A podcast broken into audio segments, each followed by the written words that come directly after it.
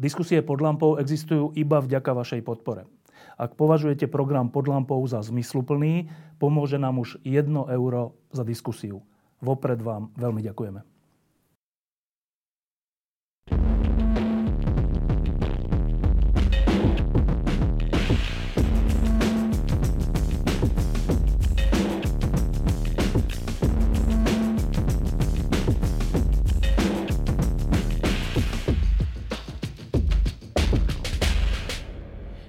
Dobrý večer na ďalšom zo stretnutí v klube pod lampou, kde informujeme pravidelne o tom, čo sa deje v hlavnom meste Slovenskej republiky. Tak, teraz sa deje všeličo, nielen v hlavnom meste Slovenskej republiky, ale vo všetkých mestách a samozprávach na Slovensku. A tou otázkou začnem. A primátora Bratislavy Matúša Vala sa opýtam, že ako vážne zasiahol tzv. Matovičov balíček rozpočet Bratislavy a čo s tým idete urobiť? Eh, ďakujem pekne a dobrý deň všetkým želám. Eh, poviem iba tú vec, že ak by sme budúci rok eh, nesvietili, ak by sme neodhrňali sneh, nekosili, nevysadzali nové stromy, nerekonštruovali nič, proste všetky tie dôležité veci jednoducho nerobili, tak by sme nenahradili tú sumu, ktorú nám práve tento zákon e, berie. My sme to vyrátali, je to 35 miliónov eur za rok. A to znamená, že ja sám som vyzýval s pani prezidentkou vládu, aby e, v rámci Únie miest Slovenska, aby, aby urobili niečo s infláciou a pomocou ohrozeným skupinám v rámci inflácie. A myslím si, že to správne, ale tá cesta, ktorú zvolila vláda tým, že samozpráv nedodú peniaze, bude pre niektoré samozprávy úplne likvidačná a veľmi problematická pre naše mesto. No a len aby sme si vedeli pr- urobiť takú predstavu o miere toho zásahu, že, tri, hovorí, že to je 35 miliónov, dobre som počul, a. za rok. E, z akej sumy? Aký je rozpočet mesta? Rozpočet mesta je 480 miliónov, približne tam sú bežné kapitálové výdavky. To znamená, že veľmi veľká časť z toho rozpočtu ale ide na tzv mandatórne výdavky, ktoré proste jednoducho musíme uhradzať. Minulý rok nám tam pri, pristála povinnosť doplácať alebo uhradzať súkromným cirkevným školám a peniaze, čo sú asi 3 milióny eur ročne a postupne sa to nabaluje. Samozrejme, my získame peniaze aj tým, že je väčší výber dane. A akurát, že inflácia to jednoducho zožrala všetko. No a to je tá druhá otázka k tomu, že ten argument bol, že ale však podielové alebo miestne dane rastú, výber daní rastie pre mesta, takže e, vlastne aj keď vám štát alebo vláda zobrala, tak budete mať toľko isto, čo predtým. Že, že teda nebudete mať nárast, ale budete mať toľko isto, čo predtým. Na to mesta hovoria? A ja si myslím, že už Inštitút finančnej politiky to potvrdil, že vlastne inflácia, ktorú dneska my rátame v dvojciferných číslach, celý tento náraz, ktorý je, bude lepší výber dane, jednoducho zožerie. Ja poviem iba príklad. V Bratislave je to, nám inflácia zoberie 40 miliónov eur budúci rok na, na, v bežných výdavkoch. Z toho 20 miliónov ešte bude musieť doplatiť dopravnému podniku v budúci rok kvôli covidu. Stále nejazdí v autobusoch toľko ľudí, koľko pred covidom, alebo teda v, me, v prostriedkoch mestskej hromadnej dopravy. A mm, jednoducho, keď e, zoberieme ten nadvýber alebo väčší výber dane a už s odrátaním to, o čo prídeme, tak to bude približne 20 miliónov plus. To znamená, že ak ten Matovičov balíček prejde ústavným súdom, tak budeme budúci rok približne 40 miliónov v. No a teda ako obyvateľ Bratislavy sa pýtam, že e, ja som ťa volil, tak čo s tým urobíš, keď ti niekto, teda vlastne mne, niekto zobral 40 miliónov z mestského rozpočtu? E, samozrejme, nevolil som ma tomu, aby som fňukal tunak. E, opisujem pravdu a dáta a my sa s tým budeme musieť popasovať. To je vec, ktorá, o ktorej sa my bavíme, chystáme sa na to a budeme musieť robiť kompromisy, budeme musieť robiť nejaké ústupky, ale budeme to musieť zvládnuť. No dobre, ak, ak väčšina výdavkov je mandatórnych, teda takých, že ich musíte na bežný chod mesta dať a ak vám niekto zoberie 40 miliónov, tak predpokladám, však si povedal, že dokonca keby ste nekosili a nič nerobili, tak aj tak to nevykriete. Tak čože, budete škrtať alebo budete naopak zvyšovať dane? Zvyšovať dane je vec, ktorú nechceme robiť. E, je to vec, ktorá je úplne tá posledná inštancia. E, jednak sme to urobili. E, je, to také zvláštne, že vlastne vláda hovorí, že, že však samozprávy zvyšte dane, ale jednak my sme to urobili a nebolo to príjemné pre nikoho, ale jednak oni ľuďom niekde chcú dať, ale zápäti povedia, že zoberte tým ľuďom, niekto iný nech im zobere. A takto ja na dane z nehnuteľnosti zoberme úplne všetkým. A to znamená, že to je, nevidím v tom žiadny zmysel a budeme musieť sa pozrieť na naše investície, zoberie to investície a proste udejú sa veci, ktoré budú tu musieť byť kompromisy v tom, čo robíme určite. Od zelene verejného priestoru a tak ďalej. Čiže to ublíži Bratislava? No, čo ma na tom najviac mrzí, že o čo my sa usilujeme, je vlastne celá, celá robota na meste je zvýšiť kvalitu života ľuďom. V lepšom prostredí, s lepšími službami, my ideme veľmi do digitálnych služieb, kvalitnejší verejný priestor, lepšie MHD. To všetko je o kvalite života ľudí a tam budeme musieť robiť kompromisy a v podstate to bereme ako útok na kvalita, kvalitu ľudí v Bratislave. Takže niekomu, ako bude pridané, a ja si nemyslím ani, že to je úplne férové, akým spôsobom to bude pridané niekomu, ale bude ubrané všetkým. A pozor, Bratislava to zvládne, ale sú obce a mesta, ktoré nemajú také možnosti, jak my a jednoducho tí budú mať že ozajstné problémy. No, neviem, či si všimol tú fintu, že e, to je taký politický marketing, že ja vám ľudia znížim dane a potom ticho poradím primátorom, však zvýšte dane a výsledkom bude, že ľudia budú mať radi toho, kto znižuje dane a neradi toho, kto zvyšuje dane. Toto ste prekukli? Netreba to moc prekukávať, je to, je to relatívne, relatívne jasné a Ani si nemyslím, že to je fér. Ja iba chcem zopakovať, že myslím si, že je dôležité pomôcť ľuďom, ktorí sú posunutí infláciou v Bratislave na hranice chudoby. Bolo pred infláciou približne 50 tisíc ľudí. Ehm, hranica chudoby je stanovená nejaký rozdiel v nejakých príjmoch a výdavkoch a, a po, po covide, ale najmä s infláciou, ktorá aj nastupovala už v septembri minulého roku, to není, že nastúpila minulý mesiac, bolo jasné, že mnohí z tých ľudí prepadnú do úplnej chudoby čo iba záťaží samozprávy. Aj v Bratislavu to veľmi záťaží tlak na sociálne služby, nielen ľudia bez domova, ale aj mnoho iných, seniory bez peňazí. To je obrovský tlak na sociálne služby a my budeme mať menej peňazí na to, aby sme ešte túto situáciu mohli riešiť. Takže ehm, je to, je, je, to, je to tak, že niekto chce niekomu dať, ale niekomu zobrať a to není, není správne.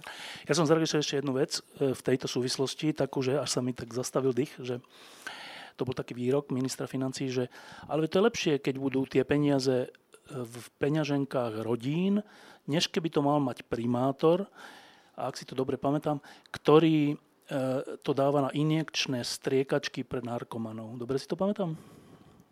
Bola tam taká epizóda, ja som to nejak nekomentoval. Mm, nie je to mojou úlohou komentovať niektoré jeho výroky, keď sa týkajú Bratislavy, lebo tento bol založený v podstate na nezmysle.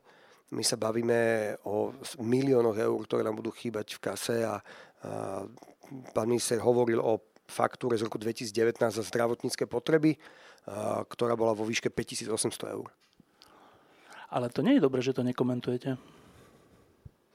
Uh, opakujem, nechcem nič e, nikdy nepomohlo Slovensku, ani žiadnemu mestu, ani Bratislave, keď nejakí politici si oddávali odkazy cez médiá. Je to vec, ktorú ja som vždy neznášal, naďalej ju neznášam. E, nikdy ma to ani ako občana nepotešilo a ani to nechcem robiť.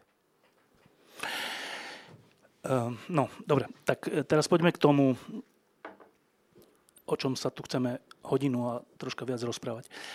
Pred zhruba 4 rokmi uh, si predstavil, ono si to pripravoval viac, ale predstavil taký dokument, ktorý sa volal Plán Bratislava. Dobre si to pamätám? A to bol vlastne tvoj volebný program, že Bratislavčania, ja mám takýto plán s týmto mestom, ak si ho pozriete, prečítate alebo aspoň podiskutujete o ňom, však si robil veľa diskusí, tak e, ak tomu dôverujete, dôverujete, tak ma voľte. Ja vám slubujem, že toto je môj plán, ktorý chcem splniť. Tak prešli skoro 4 roky Voľby sú kedy? V novembri? 29. oktobra. Koncom oktobra. Čiže skoro 4, Na všech svetých. Skoro, skoro, vše, skoro 4 roky prešli. Tak uh, skúsme najprv taký celkový základný tvoj pocit, že koľko sa z toho plánu Bratislava podarilo naplniť? Uh, plán Bratislava je nejaká ako keby áno, aj plán pre mňa, ale aj nejaká vízia pre Bratislavu na viac rokov. My sme z toho potom aj strahovali a robili sme niečo, čo sme volali volebný program, ktorý doteraz vysí na, uh, myslím, že to valo2018.sk a bude tam aj vysieť ďalej, aby každý mohol skontrolovať, čo sa nám podarilo a čo nie. A z toho volebného programu uh, musím povedať, že sa um, podarili mnohé veci a uh, ja som zatiaľ kľudný. Tak povedz kľúčové. Uh, boli tam viaceré veci, môžem začať transparentnosťou Bratislavy, tam sme mali, že urobíme, zoberieme do rúk mestské podniky, ktoré predtým v podstate boli ovládané takými biznis skupinami zastupiteľstva, lebo zastupiteľstvo hlasuje o vedení týchto podnikov. A urobili sme tam transparentné výberové konania, skoro 30 transparentných dvojkolových výberových konaní, to druhé kolo je vždy aj za prítomnosti verejnosti a Máme, máme dneska, napríklad BBSK má najvyšší historický zisk tento rok. OLO je tiež zrazu v zisku, dopravný podnik dokáže šetriť o mnoho viacej peniazy ako predtým.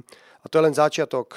Môžeme prejsť potom k, k verejnému priestoru. Máme dneska Metropolitný inštitút Bratislavy, ktorý je tým silným prvkom, ktorý bráni Bratislavu a hlavne dozoruje jej rozvoj máme rozbehnuté viaceré architektonické súťaže, najmä máme ich výsledky, živé námestie, to znamená, že to trojnámestie, námestie 17. Eh, námestie Nežnej revolúcie, kamenné námestie a námestie SMP, dneska už sa projektuje kompletne nový vzhľad toho námestia. Tá debata pre, prebehla v komplikovanej súťaži uprostred covidu, ale zvládli sme to. Kúpele Wrestling, už máme aj financovanie tam sa už tiež projektuje, už máme zase súťaž, mnohé iné súťaže, rozbiehli sme živé miesta, to znamená, že veľký program na obnovu verejných priestorov v Bratislave, kde ideme aj po malých miestach, 100 metrov, 200 metrové námestička malé. Máme bratislavskú lavičku, slúbil som osadenie tisíc lavičiek, my sme získali od Prahy bratislavskú lavičku a, máme, ich, máme ich v podstate vysúťažených v súťaži a, na dodávateľa tisíc kusov a postupne sa dodávajú do Bratislavy. Mm, čo tam bolo, e, teraz akože, aby som si na všetko spomenul, môžeme ísť na dopravu, to je ťažká vec, tam je vec, ktorú sme nesplnili. A to je, mm, a to je cyklotrasy, téma, ktorá je pre nás veľmi dôležitá. Mali sme tam, myslím, že 22 km segregovaných cyklotras, Máme pravdepodobne dneska už 22 km, ale nie všetky sú segregované. Tam máme len menšiu časť toho. Čo znamená segregované? Pardon, oddelené, fyzicky oddelené, lebo ľudia sa cítia bezpečne na cyklotrase, ktorá je fyzicky buď nalepeným obrubníkom, alebo výškovým rozdielom, alebo pásom trávy oddelený od cesty. Hej. To znamená, že tam, ale, ale dali sme dokopy, zrekonštruovali sme Dubravsko-Karlovskú radiálu, ktorá je dneska úspešným projektom, napriek tomu, že sme ho prebrali ten projekt v katastrofálnom stave. Pracujeme ďalej, projektujeme Ružinovskú radiálu a ostatné stavby, ktoré sú dôležité. Určite funguje mestská hromadná doprava lepšie ako predtým, to znamená, že na radiále do Račí a Dubravsko-Karlovskej ide v špičke električka každé dve minúty. Bola dôležitá vec. Mestská hromadná doprava je bezpečnejšia vo všetkých nočných spojoch, ale vo všetkých aj budúcich akýchkoľvek spojov máme kamery. Toto leto by sme mali mať vo všetkých perspektívnych prostriedkoch mestskej hromadnej do perspektívne sú tie, ktoré fungujú, myslím, že 5 rokov a viac a dlhšie, že sa do nich oplatí investovať. Máme klímy, proste máme tri nové čistiace linky, aby bola či, čistejšia, to znamená, že rýchlejšia, bezpečnejšia, čistejšia mestská hromadná doprava. A teraz neviem, že či to máme ísť celé postupne, alebo či ťa niečo konkrétne zaujíma. Uh, no, kľúčové veci. Tak uh, povedal si, že jedno, čo ste nesplnili, je počet kilometrov tých oddelených cykli, cyklotrás. Uh, dôvod? Mm, nejakým spôsobom sme mali za to, že aspoň nejaký projekt nájdeme vo šuflíku, že niečo, ale čo sa týka cyklotémy, v podstate sme našli nula ľudí zamestnaných na magistrate, ktorí sa tej téme venovali. To znamená, že postaviť tým, dať to dokopy a začať projektovať, robiť. Dneska máme tých kilometrov relatívne veľmi veľa, ale v projekčnej fáze a nebudem sa, nechcem sa vyhovárať, musíme tam viac zabrať. A je to taká téma, ktorá je veľmi, veľmi citlivá a stále som nadalej presvedčený, že ak, e, že tá Bratislava a bicykle budú fungovať dobre. E, druhá vec, o ktorej sa občas hovorí, že sa nesplnila, je tá električková trasa do Petržalky, respektíve začiatok jej výstavby, alebo neviem, proste niečo, čo ste slúbili alebo plánovali, sa nestihlo. My sme, ja som zdedil nejaký harmonogram, tá trať sa pripravuje už celé roky a mm, koniec, začiatok výstavby bol oneskorený oproti harmonogramu, myslím, že o mesiac a pol, ktorý sme mali. Napriek tomu, že sme projekt museli prerábať, dokončovať, boli tam e, séria chýb, ktoré sme našli v projektovej dokumentácie, ktorá sa opravovala. To znamená, že máme design manuál ku zastávkam. Videli sme na tej Dubravsko-Karlovskej radiále, ako strašne dôležité ten dobrý detail je pre ľudí podstate ľudia to riešia, či je to kvalitný detail sedenia, nikde už nie je ocelové, ale všade drevené sedenie. A veľmi veľa iných detailov, aby tá zástavka bola dobrá. A to, mm, to nás držalo asi o nejaký čas, ale, ale jednoducho dneska tá električka kvôli vojne na Ukrajine je úplne spomalená, pretože dodávateľ samozrejme za tú sumu, ktorú vysúťažil, nebol schopný pracovať ďalej.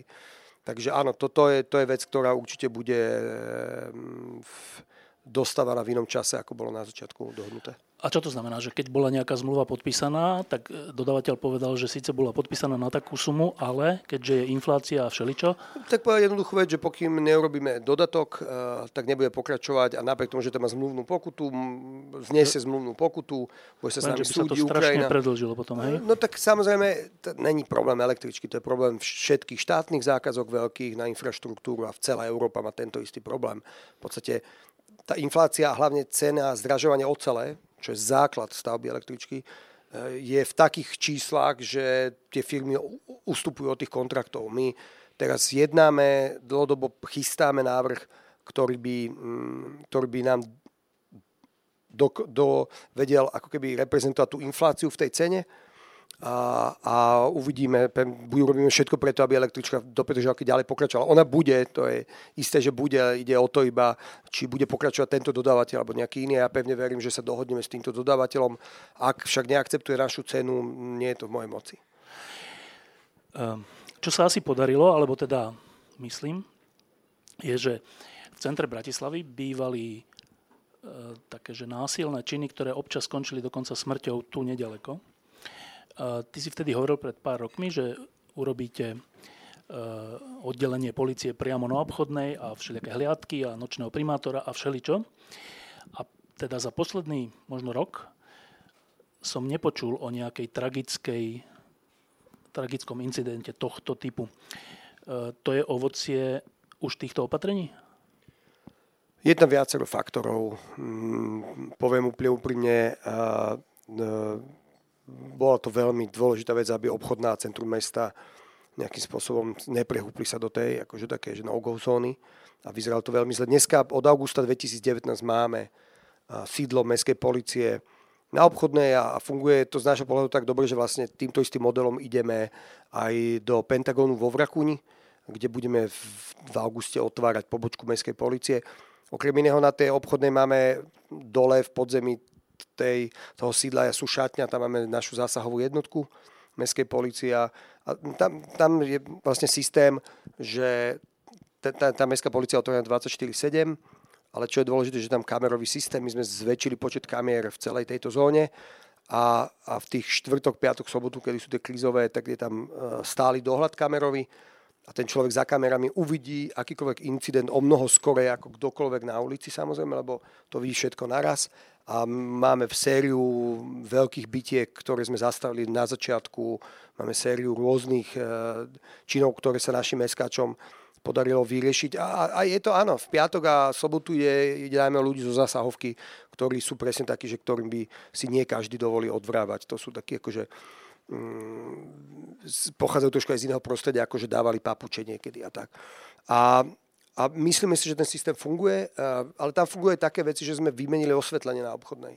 V podstate tam bolo zlé osvetlenie v tom, že ak máte osvetlenie príliš vysoko večer a robí vám veľký tieň v tvári, to je tiež prvok, ktorý zvyšuje pocit nebezpečia a vlastne problém s identifikáciou toho, kto ide oproti vám. Takže malé drobné úpravy a stále dokola. Robiť máme nočného primátora, fantastického Martina Královiča, ktorý organizoval bezpečnosť obrovských akcií od pápeža cez záslušné Slovensko cez život, pochod za život až po Prajdy a vyzna sa do toho, máme veľmi dobrý vzťah so štátnou policiou, pracujeme na tom a zrychlili sme aj, aj 159, to znamená, že máme e, nové nový centrálny dispečing. Uh, neviem, či, ste, či to pamätáte, uh, bol to vlastne ešte pred 8 mesiacmi, že vy ste zavolali na mestskú policiu, povedali ste, aký máte problém a oni sa spýtali, v akej mestskej časti ste a oni vás ešte prepojili na ďalší dispečing, kde bola mestská časť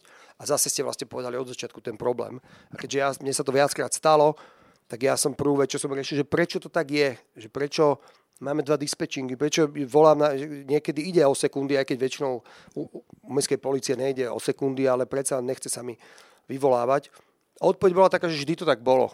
To je veľmi častá odpoveď, že zvyková, že vždy to tak bolo. To, tak e, my sme s Martinom Kráľovičom a s náčelníkom Antalom, skvelým našim náčelníkom, proste povedali, že to tak nebude. Urobila sa jedna nová, kvalitný, kvalitný dispečing e, v Dubravke, kde zavoláte a hneď s vami riešia.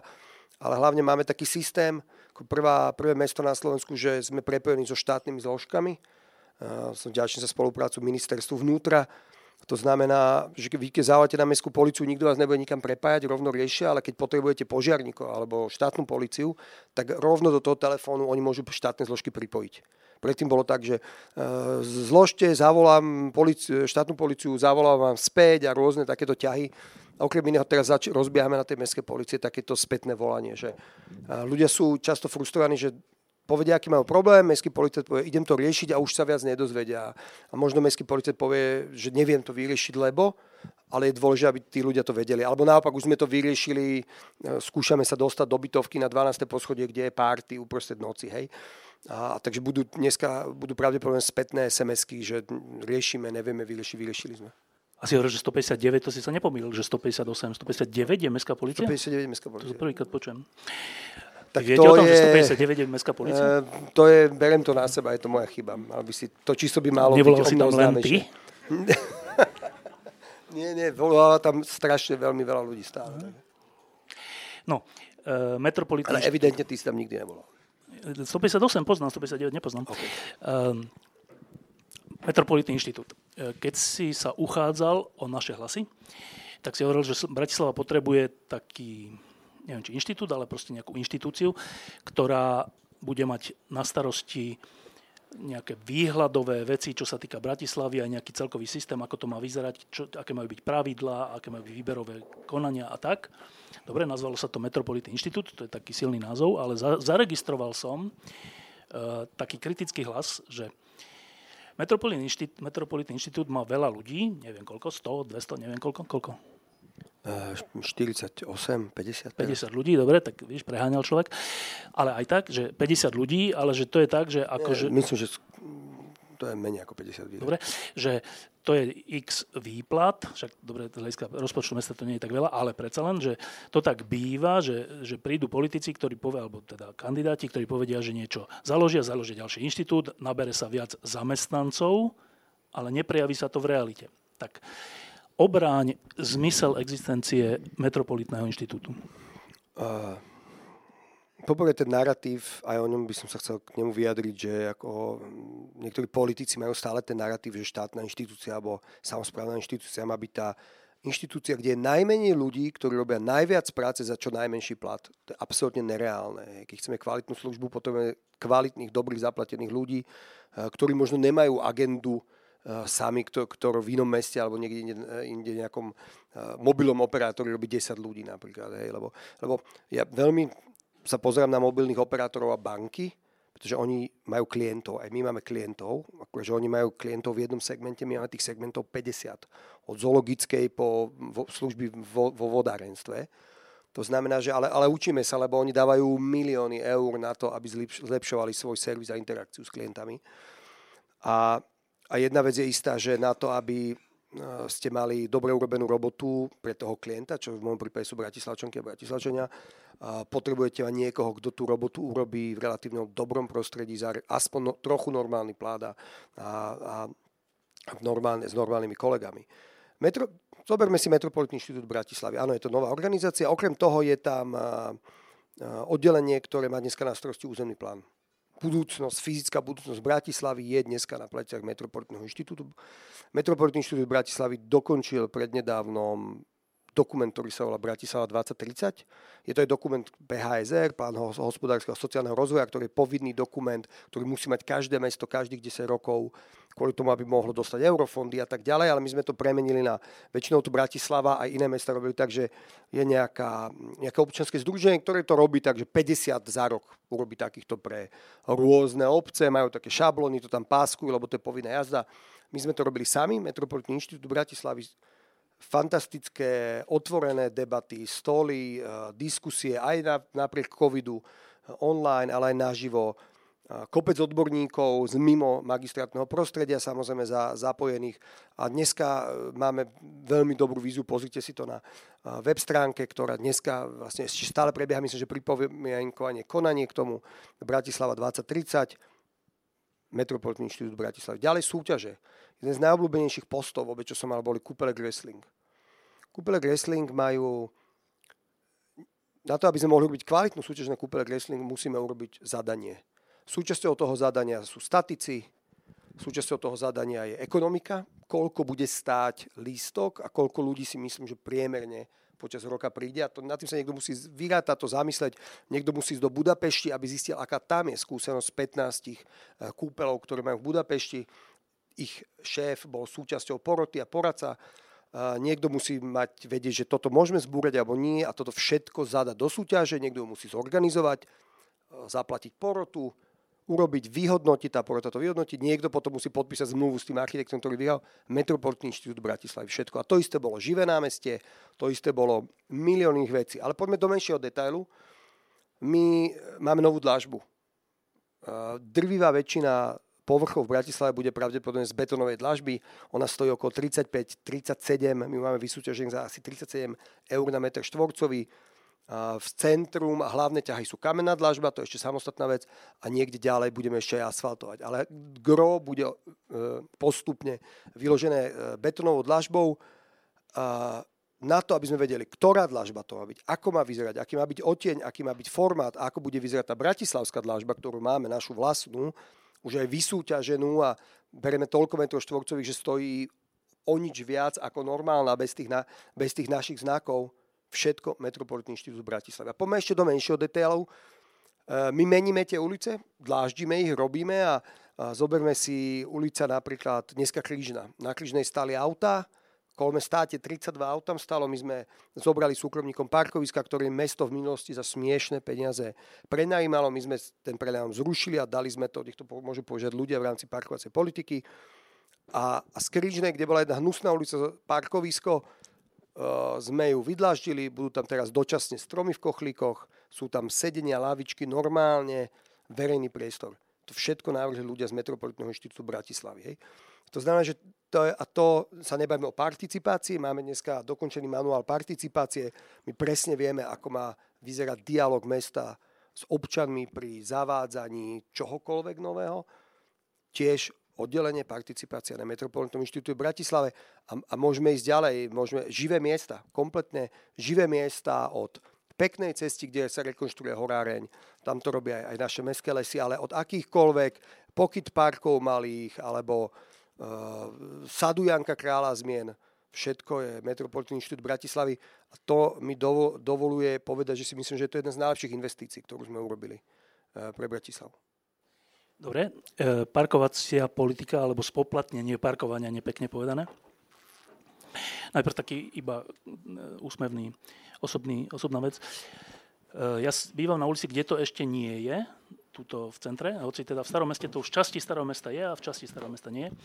Čiže mňa ešte sa netýka tých 30 eur, či koľko to je za rok. 39. 39 eur za rok. Ja by som ich rád zaplatil, ale ešte nemôžem. Ale týkalo by sa ma tých 10 eur za rok, ak som to dobre pochopil. Bonusová karta. Aby som mohol dve hodiny denne parkovať inde, všeli, kde po Bratislave. No, tak som si dobre, tak idem zaplatiť 10 eur. E, teraz som išiel na nejakú stránku a tam niečo a teraz som sa dočítal, že predložte alebo neviem, naskenutie alebo čo, list vlastníctva bytu alebo neviem, alebo auta, alebo už neviem čoho. Tak som, že kašlem na to, tak urobím to vtedy, keď uh-huh. sa to bude týkať mojej ulice. A otázka je, že prečo mám ja tam hľadať nejaké vlastníctvo bytu, auta, neviem čo, ktoré všetko už úrady majú? No, teraz si mi strašne ako keby vošiel do rany, lebo jak si nevedel tú 159, tak evidentne aj tu si niečo zlé odklikol. pretože... Ale ja som to klikol u vás. Áno, akurát, že mm, môžem ti povedať, že to číslo, neviem, aké bolo číslo posledného mesiaca, ale priemer je okolo 72 až 75% všetkých ľudí, ktorí idú, zo 14 tisíc ľudí, ktorí dneska majú kartu, ďalších 11 tisíc má bonusovú kartu, ktorú ty si chcel, sa, sa dostalo cez našu stránku bez toho, aby zadávalo akýkoľvek dokument. Pretože my, presne ako hovorí štát, vie o nás všetko. Vie, či máme auto napísané na nás, kde máme trvalý pobyt, vie mnohé iné veci a stále to od nás vyžadoval. My sme urobili našu stránku pas PAA s.sk, sorry, sme urobili tak, že sme dali dokopy prvýkrát na Slovensku 5 registrov štátnych. To znamená, že ak nemáš nejakú vec, o ktorú nevieme vyčítať z registru, napríklad, že máš auto na leasing, kde potrebujeme mm, vidieť jeden dokument navyše, alebo že máš firemné auto, ktoré ti firma požičáva na tvoje osobné účely, kde potrebujeme vidieť jednu a štyrku. A keď si tento prípad, tak potrebujeme, aby si naskenovala štyrku a poslal niekam. Keď nie si tento príklad, zadáš číslo auta, zadáš rodné číslo a si vyberieš si produkt a platíš. Niektorým ľuďom to trvalo 7 až 10 minút toto celé urobenie.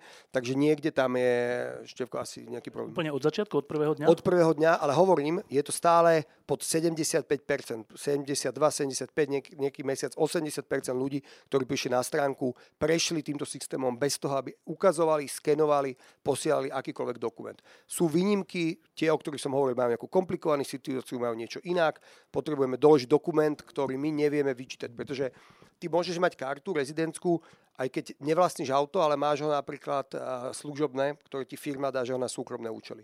Ale to my nevieme zo žiadneho registru vyčítať, tam potrebujem potvrdenie od tej firmy, aby si nám poslal to celé. Dobre, tak e, tých 20%, ktorí sa tam ako keby nedostane, to sú tieto výnimky? Áno, to sú ľudia, ktorí, ktorým, e, ktorí budú musieť, ktorí musia doložiť nejaký dokument a tam sa manuálne normálne s nimi komunikuje. Do dňa, do dvoch, v úplných špičkách to bolo do troch dní sú schválované tých žiadostí. Dobre, tak skúsim to ešte raz. Uh, lebo ja patrím k tým výnimkám. Uh, k tej parkovacej politike.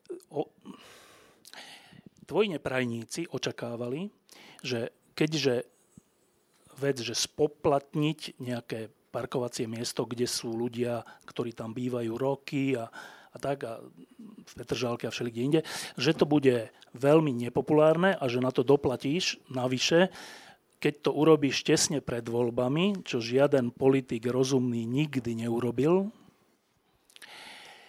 takže ohrozíš svoje znovu zvolenie. Ehm, chodíš po uliciach bez nadávok?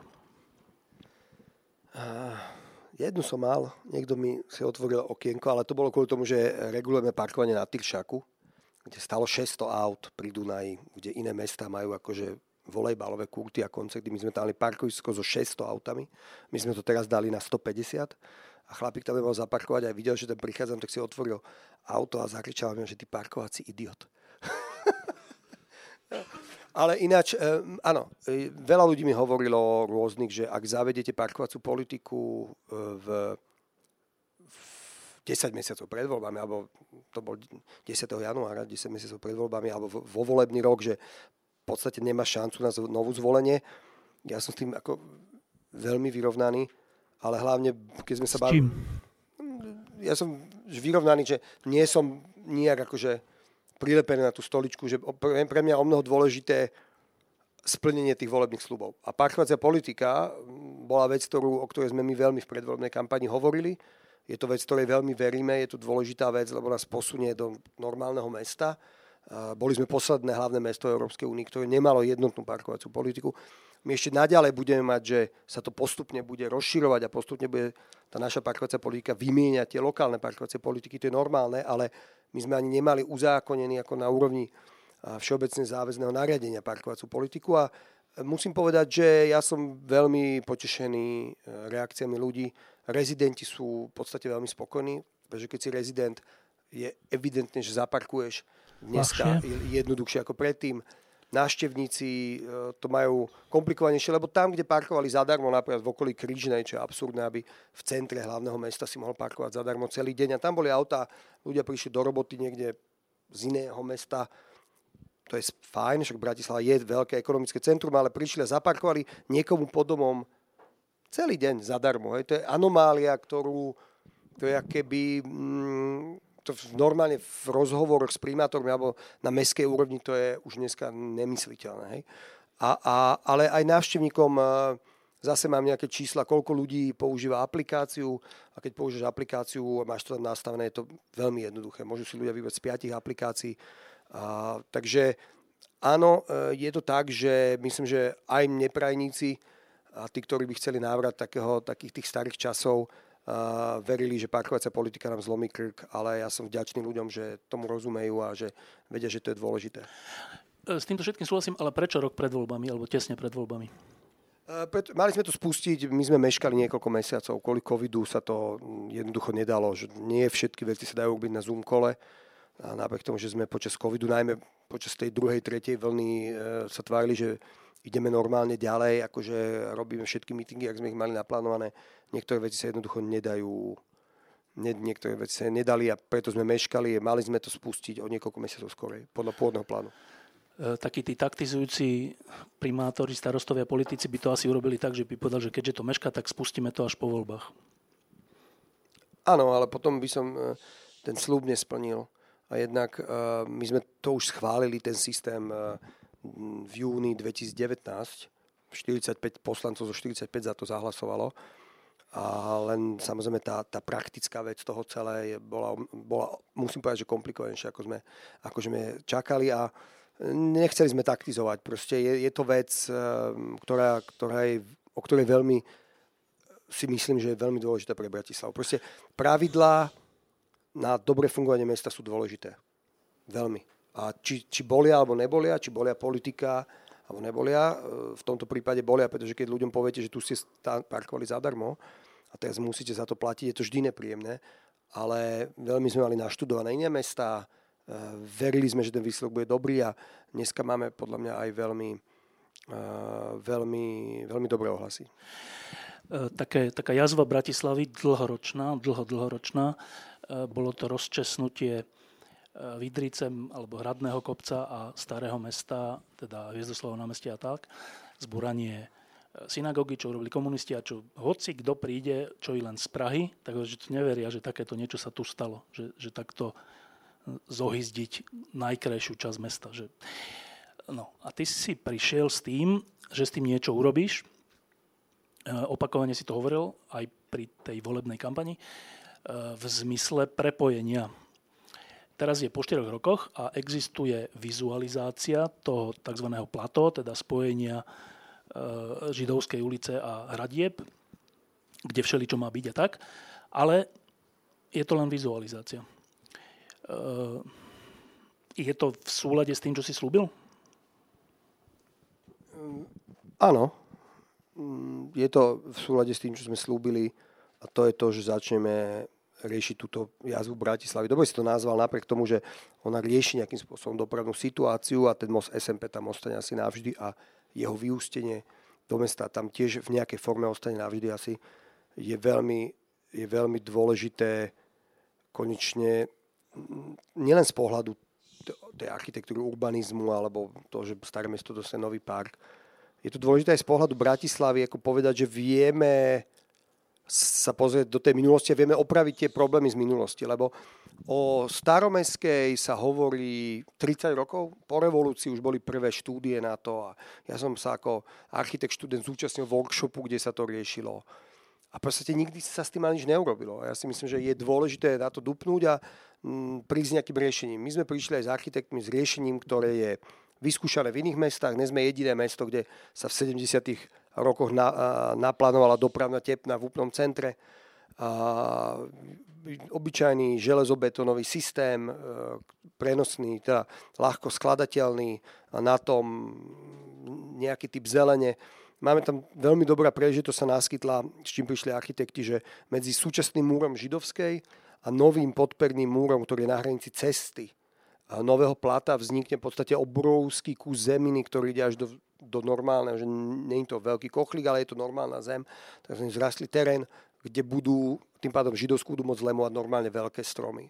smerom ku hradbám bude tej zelene menej, bude nižšia aj kvôli tomu, aby sme videli hradby.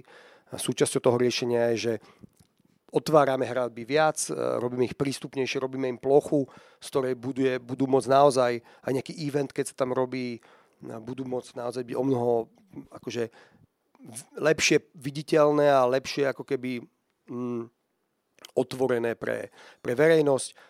Takže veľmi veľa príležitostí sa tam vyrieši, veľmi veľa akože, takých boliestok. E, to hradby, teda staré mesto hrad, e, alebo mesto vtedy, hrad, oni boli vždy oddelené.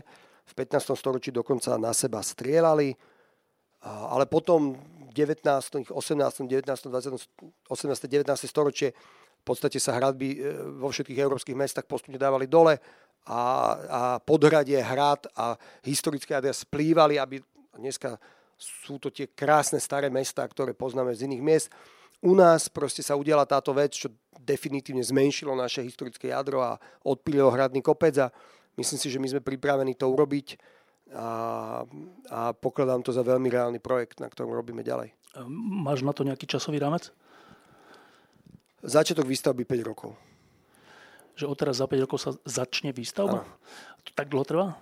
Tak my sme v štádiu, že začíname robiť e, dokumentáciu na povolenia, takže budú povolenia niečo trvať a samozrejme sme v štádiu, kedy sme v prostredí komunálu, to znamená, že robíme verejné obstarávanie, ktoré je stále napriek zmene veľmi málo flexibilné na európske pomery a, proste tam budeme čakať na výsledky toho obstarávania, keď sa urobí a ešte pred nami dosť roboty. Chcel som povedať, že dokončenie do 5 rokov, ale už neviem, čo bude ďalší COVID, hoci čo môže prísť, som už veľmi opatrný v tých termínoch. E, jedna taká zaujímavosť v súvislosti s tým priestorom tam dole, neviem, či viete, keď idete z mosta do Bratislavy, tak po pravej strane je taký, dlho sa to budovalo, je taký vchod do podzemia a ja som si myslel, že to bude asi nejaké parkovisko, ale keďže roky bež, bežia a stále je to také nejaké zatvorené, tak, tak vlastne neviem, že, či to je nejaké parkovisko tajnej služby, alebo že čo to vlastne je, keď sa to tam tak dlho budovalo. Čo to tam vlastne je? A kde to je? O čom sa No v tých hradbách. Tam dole je taký akože vchod, ale nechodí sa tam dovnútra. To je, to je vchod do garáži pravdepodobne budúceho hotela, ktorý tam, ktorý tam je, myslím, že, alebo obytného domu, neviem, ale je to vchod do garáži, ktorý bol povolený a je tam nachystaný. A ten obytný dom alebo ten hotel je kde?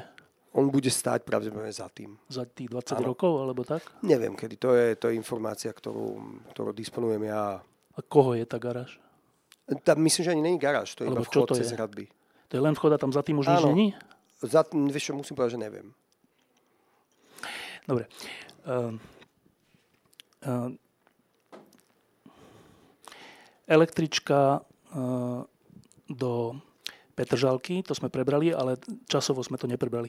Kedy by mala byť hotová? Pokým nevypukla vojna na Ukrajine, eh, ktorá je hlavnou príčinou extrémneho zdražovania materiálov a teda aj pozdrženia tejto stavby, sme boli presvedčení, že mm, na električke sa bude dať jazdiť do konca roku 2023 s tým, že oficiálne sa stavba skolauduje odovzdanie niekde na začiatku prvé mesiace roku 2024. Teraz eh, ten termín je, naháňame ho veľmi, robíme všetko preto, riešim to priamo ja aj s našou viceprimátorkou Táňou Kratochvíľovou a čakáme na to, ako zareaguje dodávateľ na našu protiponuku, ktorá spočíva v tom, o, o koľko mu vieme kvôli inflácii zvýšiť cenu. A keď bude súhlasiť, tak ten časový rámec je? No, ten časový rámec je, že sa to posunie o toľko mesiacov, o koľko to je to fungovanie električky o niekoľko mesiacov. Čiže v 2024 niekedy? Určite by sme chceli v 2024 prvom pol roku. E, ty si počas tohto svojho funkčného obdobia okrem iného absolvoval, myslím, že už absolvoval, taký, taký lukratívny kurz svetových primátorov, e, ktorý mm, viedol alebo sponzoroval Bloomberg. Um, to bolo online, alebo aj v skutočnosti si zazreli, neviem, asi V skutočnosti nie? pred pandémiou a potom online. Dobre, tak e, to boli, predpokladám, veľké svetové mesta. Niečo z toho, čo sa deje vo veľkých svetových mestách a čo si sa tam naučil, sa dá uplatniť v tejto našej Bratislave? My nemusíme úplne chodiť za... Áno, boli to veľké svetové mestá, bol ten Bloomberg Harvard uh, City Leadership Initiative, tretí, tretí ročník ako keby to je také, že štipendium, ktoré robil Bloomberg a Harvard pre 40 starostov celého sveta. Ja som si podal prihlášku a vlastne som bol vybraný a bolo to absolútne úžasné. Vďaka tomu my sme získali ďalšiu expertízu, získali sme expertízy v innovation, takže inovácie, kde chodili ľudia z Harvardu, ešte by jak vypukol COVID, do Bratislavy a s našim tímom sa zamerávali na to, kde treba inovácia. By the way, môj prvý nápad bol úplne iný a po analýze povedali, že treba okamžite inovovať e, spôsob platenia dane z nehnuteľnosti. Dneska máme v podstate daň z nehnuteľnosti, čo je najpoužívanejšia služba mesta, e, ju môžete platiť online. A, a dostali sme tam taký, že know-how verejného priestoru, mali sme k dispozícii tým e, mesta New York k verejným priestorom, mnohé iné veci a to všetko bolo platené ako keby práve organizáciou Bloomberg Philanthropies alebo Associates. A boli tam aj malé mesta, ale ja som aj mimo tohto networku som v kontakte s mestami, samozrejme Praha, ktorá není ešte v tom networku. Máme tam úžasné veci, ktoré sa učíme. Oni majú Inštitút plánovaní rozvoja, podľa ktorého my sme robili práve náš MIP a e, dávajú fakt európsky level, európsku úroveň v tom, ako robia tie veci. Teraz prezentujú nový územný plán Prahy po 12 rokoch. Majú poslednú takúto veľkú prezentáciu, už by to malo ísť do schvalovacieho procesu a výborne to robí. Aj Brno má mnohé skvelé veci a učíme sa od Viedni, tam pred covidom sme mali dohodu a pokračovala po covide, že keď niečo chceme vedieť, stačí sa ozvať a pošleme tam našich kolegov. A naši kolegy tam z MIBu boli ľudia sa pozerať na to, aký majú grant zazelenenia budov. V podstate vy ste vo Viedni, máte nejakú budovu a chcete ju zazeleniť, tak oni vám dajú know-how a myslím, že aj niečo prispejú, mnohé veci. Mm. Takže je to, je, ja som sa tam skamarátil s Rafarom Třaskovským, čo je mm, bývalý kandidát na prezidenta Polska, tesne nevyhral, ale hlavne primátor Varšavy. Skvelý, skvelý chlapík. A teraz, keď vypukla utečenská kríza, v ktorej oni boli viac pripravení aj na štátnej úrovni, aj na tej mestskej ako my, tak uh, som letel do Varšavy a deň za deň mi tam dalo celé kompletne, kde sa, kde sa nachádzajú hneď niekoľko dní po vypuknutí vojny. To znamená, že know-how výborný noha a s Prahou máme tú peknú epizódu, čo sa týka tej bratislavskej lavičky. Ja som strašne chcel robiť po vzoru Prahy súťaž na našu bratislavskú lavičku a potom keď som zistil, že iba súťaž bude sa 100 tisíc eur a odmeny a porota a potom keď to robili Pražaci, tak posledných troch a poslední traja vyrobili fyzický model tej lavičky k jednak jednej a potom si na to ľudia sadali, lebo keď chceš vedieť, ktorá je dobrá lavička, stolička, sofa, tak sa na ňom proste musí sadnúť. A to stojí by stalo ďalšie peniaze a robili to 3 roky, tak som sa ozval pražskému primátorovi, túto prírodu som rozprával niekde a povedal som, že nech nám darujú ten ich dizajn, ktorý je nádherný, pražské lavičke, vychádza z takej tej československej starej. A on že jasné, po pol roku to odhlasovali v zastupiteľstve a, a takže inšpirácia z Prahy a priama pomoc. Dostali sme zadarmo nádherný dizajn ktorý potom nejaká firma z Nitry vyhrala súťaž a nám ho dodáva v dobrej kvalite. A kde je taká lavička? Tá lavička už je, dneska je myslím, že 400 v uliciach a ďalších, ja som slúbil tisíc nových lavičiek, máme ďalších, myslím, že 400 ďalších, 400 máme naskladnených alebo pred daním do priestoru a 200 kvôli zvýšeniu ceny sa ešte bude musieť dorábať, tam bude musieť mi pridať peniaze. Tiež napríklad taká vec ako lavička, drevo a ocel, dva materiály, ktoré najviac dražili jednoducho. Firma povie, potrebujem zvýšenie. Musí sa to zastať a všade od primaciálneho námestia kompletne 156, 164 je ich v, v Sadianka kráľa. Všetky lavičky boli vymenené napríklad. Všetky nové projekty na Kryžnej, ich uvidíš, už sú tam dokonca pred poštou. Tu na, Teraz sme dali okolo 200 mestským častiam, sme zapožičali, aby ich oni dali do mestských častí. E, keď si kandidoval, tak e, okrem iného si hovoril takú pre mňa zaujímavú vec, že, že človek sa cíti dobre v nejakom meste, ktoré nejako vyzerá od toho, že aký je spoj chodníka a, a teda steny budovy a, a aká je tam dlažba a aká je zástavka a aké sú značky tie orientačné a tak. A že keď je to rozbité, keď je to všetko iné alebo aj škaredé, tak dokonca až, že človek je potom aj v zlej nálade, prípadne až agresívny, že má horší deň vinou verejného priestoru. Čo je také zaujímavé, že človek si to neuvedomuje, ale že to, čo ho obklopuje, potom vytvára aj jeho náladu. Dobre, tak prešli 4 roky Smerujeme k tomu? Ja si myslím, že určite. My sme pripravení. Čo som vybudoval je, čo som slúbil a je to, že máme na to systém, máme manuály. To, to znamená, že dneska MIP, by the way, zabudol som na to, Metropolitný inštitút Bratislavy robil manuály. Manuál je ako keby štandardizácia nejakého procesu, nejakého detailu, nejakého fyzického aspektu verejného priestoru.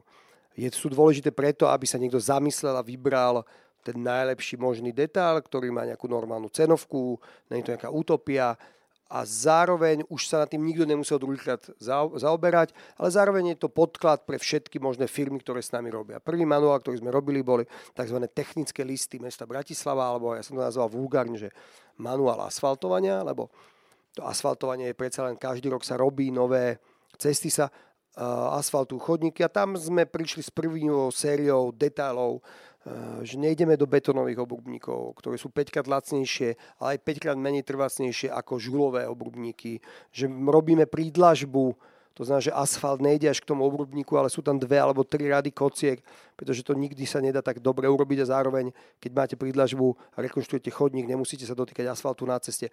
Mnohé detaily, a tie už robíme vlastne od roku 2019, ale potom my máme napríklad eh, manuál stĺpikov. Stĺpiky sú taká vec, ktorý je v tisíckach v Bratislave a mali ste biskupské čapice nezmyselné, rôzne iné stĺpiky s reflexnými páskami. Dneska máme jeden typ stĺpika a máme pravidlá, ako ho dávame. Ja som v Bratislave našiel vzdialenosť stĺpikov rekord, čo som našiel, bola 80 cm. Keď niekto dá na ulicu 80 cm od seba stĺpiky, je jasné, že potrebuje iba predať stĺpiky. Pretože neexistuje ani auto, aj keby sa tam kolmoč galo, ktoré na, do 80 cm sa nadžiga. Takže dneska máme, že najmenšia vzdialenosť medzi stĺpikmi je v Bratislave sú 2 metre. A potom máš podľa typu ulice, to môžeš predlžovať, lebo nevie vojsť auto na kolmo manuál verejného osvetlenia, manuál cyklostojanov, manuál starostlivosti o stromy, akože už to už sú desiatky knížiek online, môžete si to pozrieť, samozrejme sú zavesené na, online, eh, na internete a, a to je to, prečo ten verejný priestor bude lepší a dúfam, že mestské časti, ktorým to neviem prikázať, eh, sa začnú tiež začnú používať tento manuál. Je to aj pre nich. Mestské časti stále majú na starosti všetky trojky a štyrky v našom meste, to znamená, že tried, eh, cesty a chodníky 3. a 4. triedy. Ale čo sa týka našich projektov ako magistrátnych, tak všade ideme podľa týchto manuálov. A myslím, že keď si zoberieš, ako vyzerá ulica na Mlinských nivoch, ten, ten jeden kus, ktorý ide od 29. augusta po autobusovú stanicu Mlinské nivy, tam to jasne vidno. Tam to boli prvé veci, ktoré si chystáme a, a dneska už tá kvalita sem určite prichádza. Už je to len otázka peňazí v tejto sekunde. E, preto sa pýtam, že keď som sa išiel, tak som si naschval túto po ulice Palisády od, od prezidentského paláca až sem všímal akože chodníky, omietky, jak je to prepojené a tak. A není to ešte, že nie že New York, ale ani Praha. Že je to tak, že niektorá omietka je pekná, niektorá je rozbitá, niekde je grafity. Tu na tejto hlavnej ulici, kde chodia, že vládne delegácie, šéf NATO alebo kto. A máme tu, že také bratislavské, no, že ešte to necítim. Áno, ty hovoríš konkrétne o kategórii, ktorú ja neviem ovplyvniť, pretože sú to všetko domy v súkromnom vlastníctve. Uh, to znamená, že my nevieme úplne ovplyvniť to, či niekto má udržiavanú fasádu alebo nemá. Sú všetké programy, vie dostať nejaký grant na grafity, ktorý bol myslím, že teraz pozastavený na odstranenie grafít. Tu sú, ako mesto chce pomáhať. My sa skôr bavíme o chodníkoch a je mi ľúto, že palisády, sme ich potrebovali opraviť ten chodník, detaily sú tam, ale je tam asfalt miesto dlažby.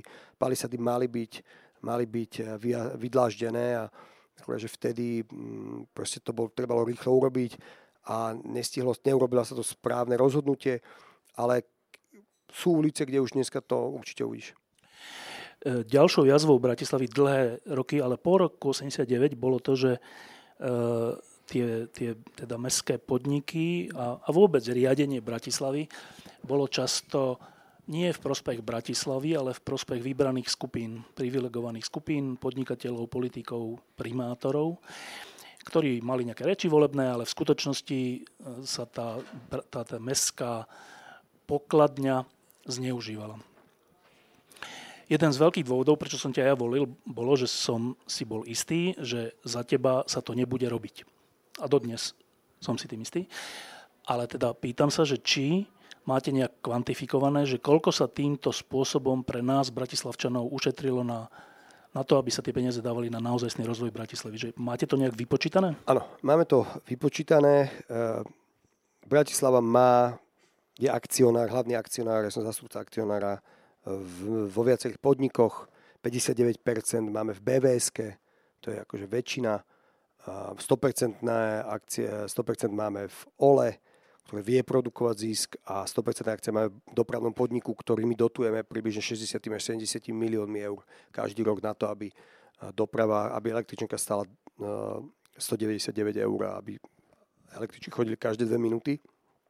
A keď som sa stal primátorom, bolo úplne absurdné, že poslanci boli v správnych radách, e, správne rady mali dokonca zamestnancov alebo členov, ktorí tam boli iba ako členov správnej rady, nemali manažerskú pozíciu, také ako relatívne základné. My sme to všetko radikálne vyčistili.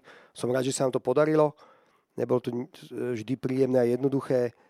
A dneska tie podniky som presvedčený. A určite tam môže byť ešte milión chýb. E, není, že akože to sú tisícky zamestnancov, mnohé procesy a stále sa to zlepšuje a čistí, ale, ale určite robia pre našich obyvateľov. To je základná vec. Uh, poviem, myslím, že je to šetrenie za rok 2020-2021, tam bolo kvantifikované, myslím, že 18 miliónov eur presne medzi, medzi OLO BVS dopravný podnik. Uh, pred uh, dvoma rokmi sme kúpili Infru za 10 miliónov eur. Infra uh, bola spoločnosť, ktorá bola v 49% súkromných rukách, ale tá zmluva bola napísaná tak, že súkromné ruky, súkromník rozhodoval kompletne, ako to funguje. Takže všetky opravy, čo sa týkali kanalizácie a vodovodov v Bratislave, pod taktovkou BVSky robila infra a robila ich bez verejného obstarávania. Tí ľudia z tej infry mohli zadať hoci komu. Odtiaľ tiekli obrovské peniaze. Ja som, my sme mali výpočet, že keď ju kúpime za 10 miliónov, do dvoch rokov sa nám tých 10 miliónov vráti na tom, čo ušetríme a to sa presne stalo. To bolo v júni tohto roku, prešli dva roky a, a, a zafungovalo to 100%. A čo si to povedal, že 19, 20 či 20, 21, 18 miliónov bolo čo? My, myslím, že uh, my to máme zrátané aj s magistrátom, to znamená, že celé šetrenie uh, uh, minulý rok, rok 2021 bolo 18 miliónov a to bolo aj magistrát, aj mestské firmy. Čiže 18 miliónov za rok v porovnaní s predošlými vedeniami mesta? Áno, áno. áno. To Čiže, sú mestské podniky a magistrát. Čiže za 4 roky, to je každý rok teda, aj? Tak začali sme niekde, to šetrenie sa zlepší, aj, aj ten, ako tak sa aj zisk sa zlepšuje, pretože že, hovorím, že BVS mala historický zisk teraz, odkedy, sa, odkedy máme BVS a um, keď to nakumulujeme na 4 roky, tak to bude akože pekný balík peniazy. 50, Ale ja poviem 60... príklady, ja poviem príklady, že uh, poviem zase príklad jeden magistrátny, že 460 tisíc eur sa platilo každý rok za tzv. Uh, rezervu na elektrické energie. To znamená, že ty platíš nejakú rezervu, keď ty poistky, ktorý povie, že máš rezervu a keď by si potreboval extrémne veľa odobrať elektrické energie, tak to odobereš. Ale keď sme si dali dokopy nejaké čísla, tak sme videli, že sme nikdy ani jednu petinu tej rezervy neminuli. Že my to nepotrebujeme. A jedným zrušením sme ušetrili 460 tisíc eur. A to môžeme ísť na strávne lístky. Tam sme ušetrili takisto 40 tisíc eur ročne, 400 tisíc eur ročne, keď sme ich presúťažili. A to môžeme ísť do nieko, od veľa kategórií, sa ušetrili peniaze.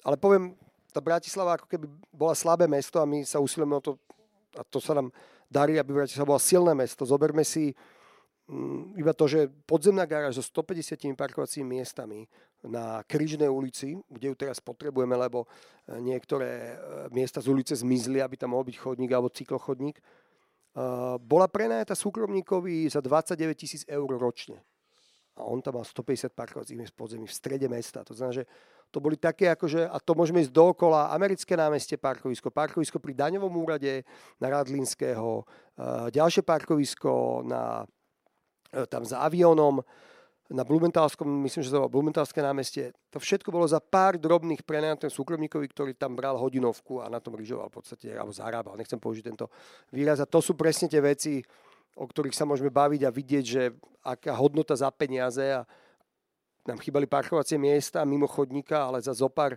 eur sme to prenajímali niekomu, kto na tom zarábal o mnoho viac a môžeme sa baviť ďalej takto. E, to znamená, že to sú desiatky miliónov eur ročne a keď niekto siahne na desiatky miliónov eur ročne niekomu, tak ten druhý nie, niekto asi není veľmi spokojný.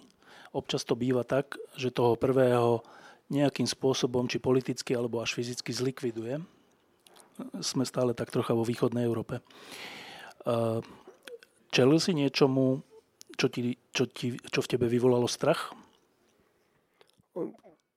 Keď sme riešili tie mestské podniky, tak som sa trošku viacej za seba obzeral. Tá, tá vojna už dneska nie je takáto.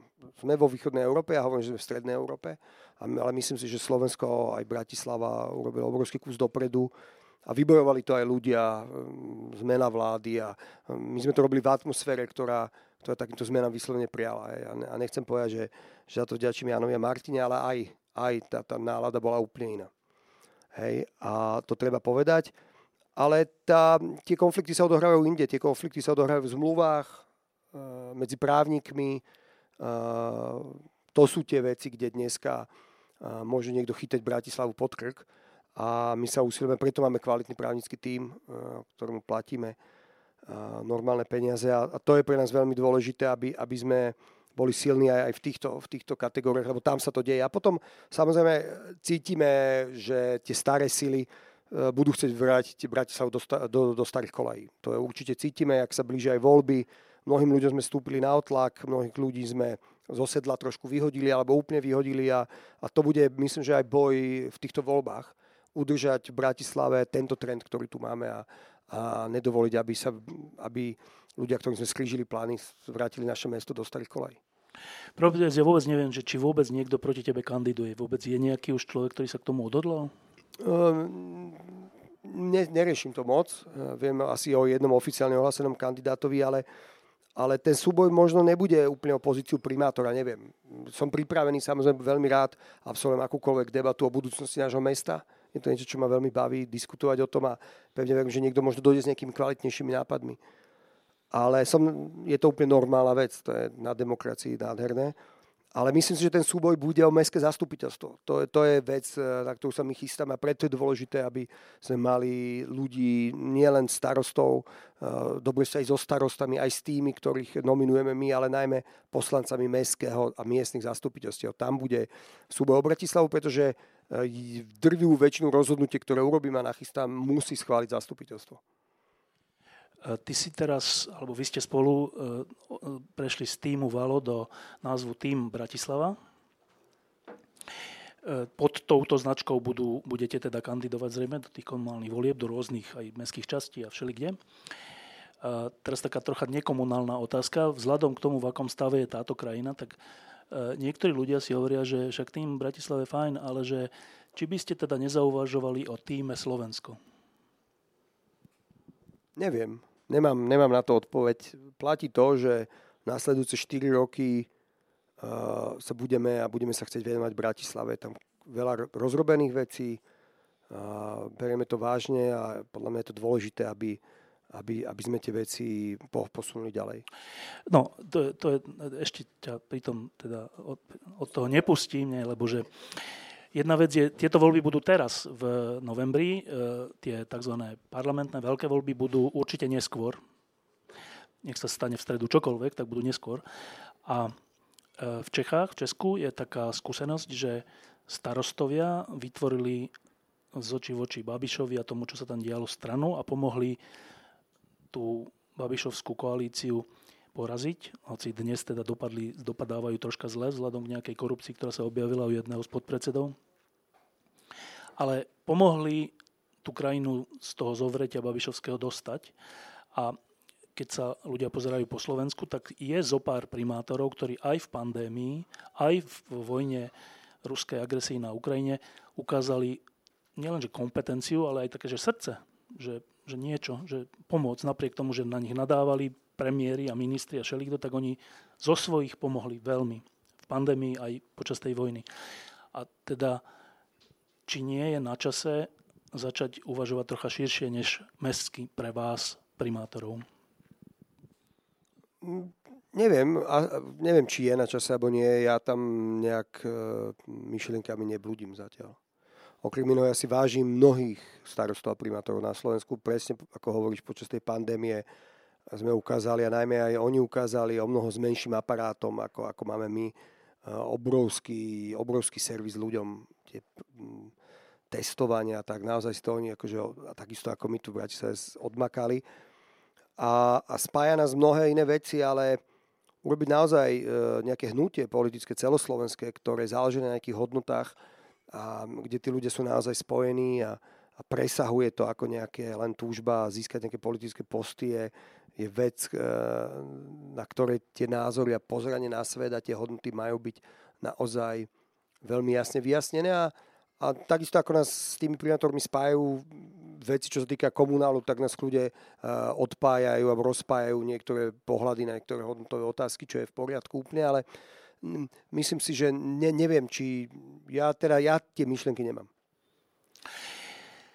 Uh, teraz dostanete, máme mikrofón ešte pre ľudí, ak, ak máme, tak dostanete možnosť, keď máte nejaké otázky. A ešte predtým sa opýtam, keď si pred 4 rokmi kandidoval, tak som E, videl, že tu si mal štáb v tejto budove, myslím, že aj teraz budeš mať volebný, tak e, som videl na vás všetky, ako ste tam stretávali a tak, také nadšenie, že tak ideme to skúsiť, je to veľká vec, že stať sa primátorom hlavného mesta, nikdy ste ničím takým nikto z vás nebol a je to obrovská výzva a je tam v tom trocha aj také ilúzie, že čo všetko sa dá zmeniť, čak sme mladí a zmeníme rýchlo veci a tak. No prešli 4 roky, všeli, čo ste zistili, na všeli, čo ste narazili, aj na vlastné limity, aj na limity tohto mesta, aj jeho obyvateľov a politikov a ministra financií a všeli čoho. A niekedy to tak býva, že potom človek si povie, že tak mám ísť do toho znova, veď ja už viem, že sa to tak rýchlo nedá a že všeli, na všeli, čo narazím a ešte budem za zlého a v, v novinách budú písať to a ono, čo ja viem, že tak nebolo, ale nič s tým neurobím. Kandiduješ ešte aspoň trocha s nadšením? Ja kandidujem s obrovským nadšením. Akože, e, ja mám, sa môžem vrátiť do architektúry, môžem robiť kopec iných vecí, ale kandidujem, by som povedal, že s rovnakým nadšením ako pred 4 rokmi. A ja som úplne nadšený z nášho týmu, že mám tých ľudí, ktorých mám a mám ich stále, 5. rok okolo seba, pribudli noví skvelí ľudia. E, akože, mm, ja musím povedať, ja neviem, či teraz ako mám sa tu nejak plieskať bičom, že obetujem sa alebo tak, ale ako obeť pre rodinu to je určite, to je citlivá vec veľmi, ale, ale tá práca ma nesmierne baví. Uh, som presvedčený, že väčšinu našich slubov, druhú väčšinu našich slubov, čo som slúbil, splníme a v nejakej forme uh, budeme mať hotové, alebo budeme sa vedieť úplne bez problémov ľuďom pozrieť do očí. Ešte máme 3 mesiace. A je to práca, ktorá ma baví a ktorá ma naplňa a musím povedať, že ak si hovoril o spoznávaní limitov Bratislavčaniek a Bratislavčanov, tak ja poviem, že sú tie limity o mnoho väčšie, ako som kedy len dúfal a máme absolútne skvelé, skvelých obyvateľov a je pre mňa úplne radosť moc pre nich robiť robotu, ktorú robím. Nejaké otázky? Tu je mikrofón, nech sa páči. Ja by som sa vás chcel spýtať, ako hľadíte na tých ľudí, čo nie sú z Bratislavy a tu chodia v zásade na týždeň a potom idú niekam tam na východ k sebe? A že či si myslíte, že či by eventuálne sa už nezišlo tlačiť aj na horné sféry, zmeniť ten zastaraný e, inštitút trvalého pobytu. Díky. Ďakujem pekne. Bol som v piatok v Michalovciach a, stretol som tam úplne fantastickú, fantastickú komunitu skvelých ľudí. A Bratislava je mesto všetkých, to znamená, že mm, keď niekto chce tunak byť a potom chce ísť domov niekde na východ na víkend, tak ja som s tým OK, stačí, keď ma trvalý pobyt. To je jediná vec. A, ale e, my sme sa usilovali urobiť tzv. rezidenciu na základe daní. To znamená, že, že kde, kde platíte dane že to by bolo ako keby to, kde zároveň bývate. Niektoré štáty to tak majú, vyžadoval by to samozrejme od štátu veľkú prácu. Uh, existujú iné spôsoby ako ten trvalý pobyt, ktorý máte napísaný v dokumente, by the way.